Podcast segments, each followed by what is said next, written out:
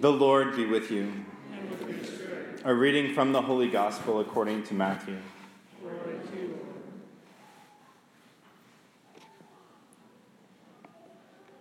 When the Magi had departed, behold, the angel of the Lord appeared to Joseph in a dream and said, Rise, take the child and his mother, flee to Egypt, and stay there until I tell you.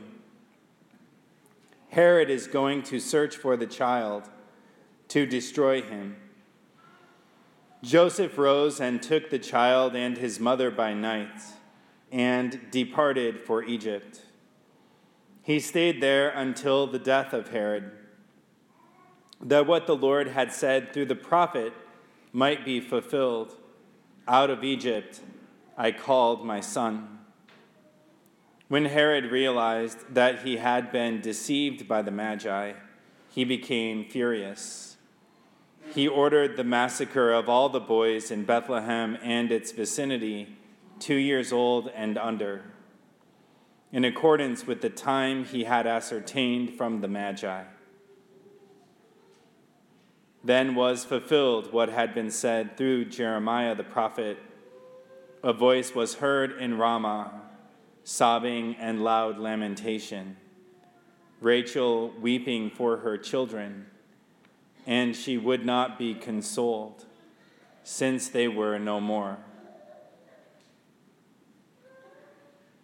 The Gospel of the Lord.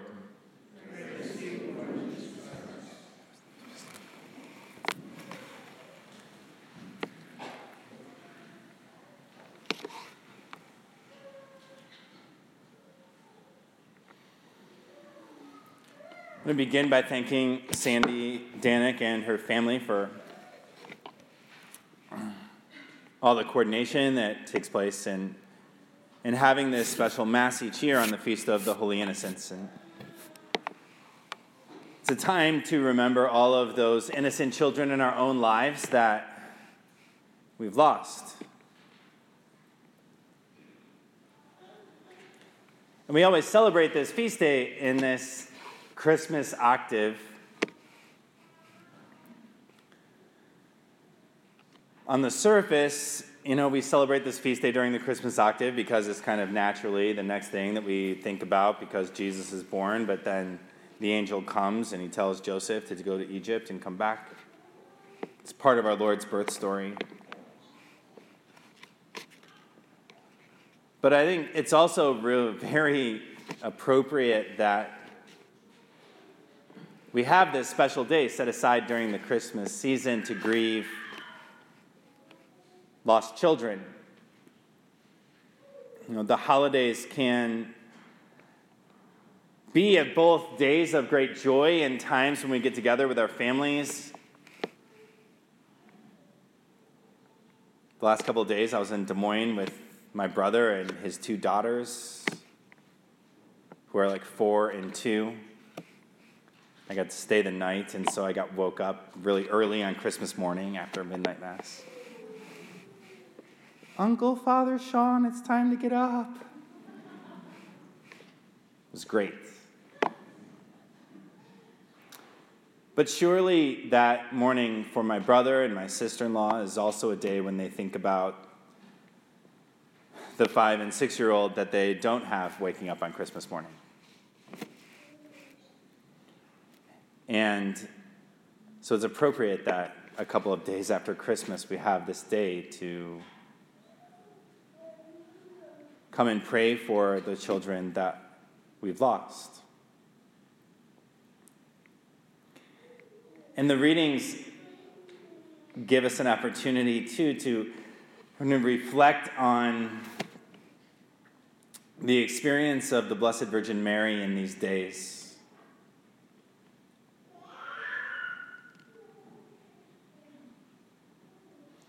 You know, from her perspective, the only thing that happened was Joseph went to her one day and said, Get up, we have to go to Egypt. Let's go.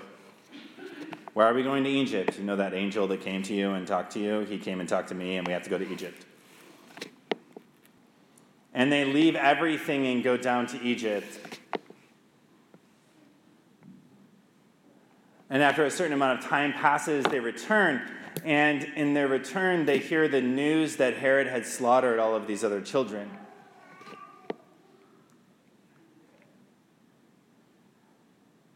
And I think about like how for the Blessed Mother, she had this experience of all these other children died and mine got to live. How is that possible? It surely is one of the many mysterious things that Mary pondered in her heart.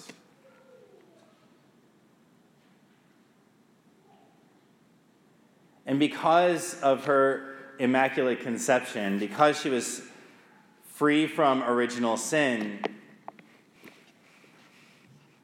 she was the most integrated human being who ever lived which means that she felt her emotions more clearly than any human being who's ever lived.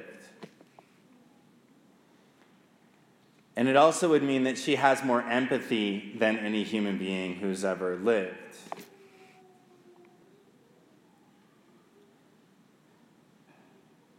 And if that's true, that means that she felt the loss of all of those other children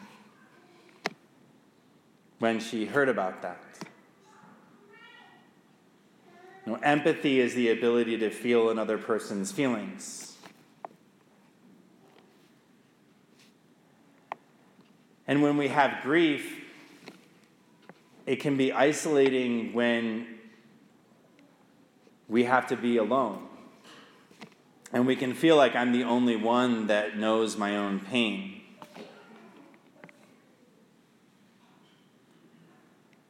Comfort comes when we have this experience of feeling felt by another person.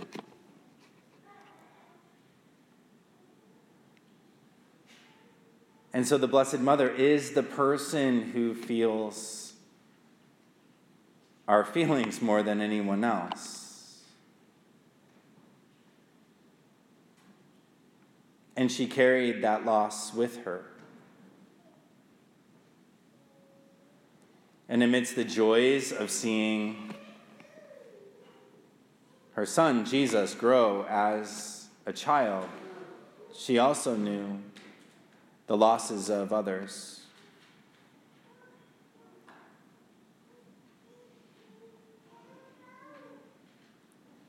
Which means that she also knows our losses.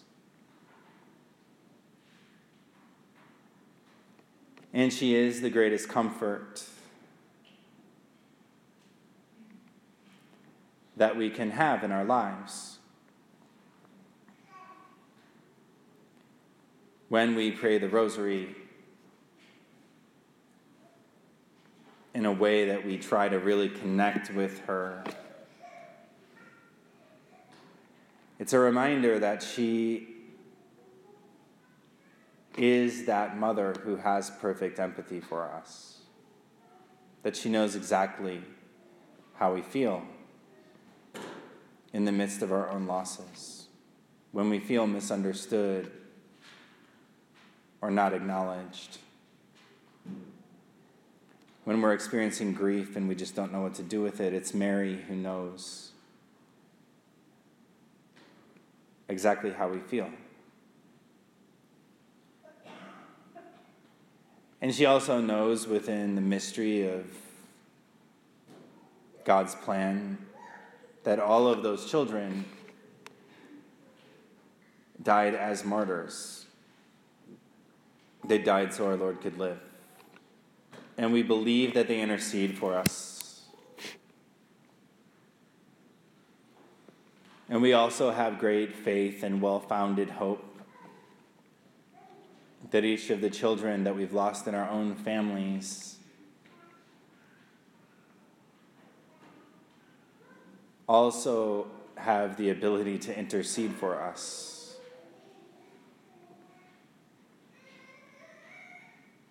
To pray on our behalf.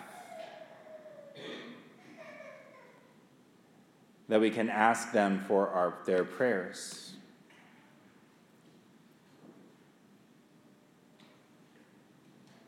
And I have known many people who actually have come back to the church and they attribute that return to faith, to a child's prayers that they had lost earlier in their lives.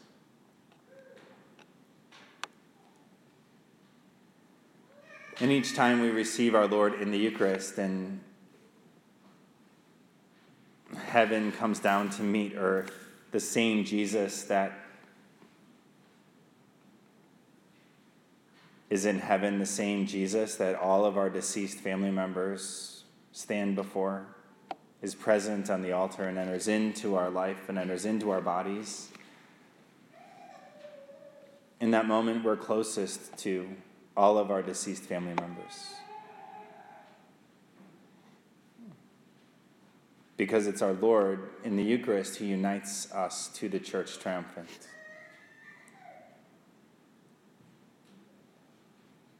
And there we find great hope.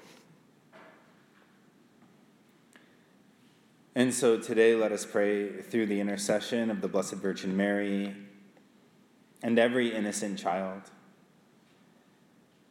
that we may be comforted in times of grief and sorrow,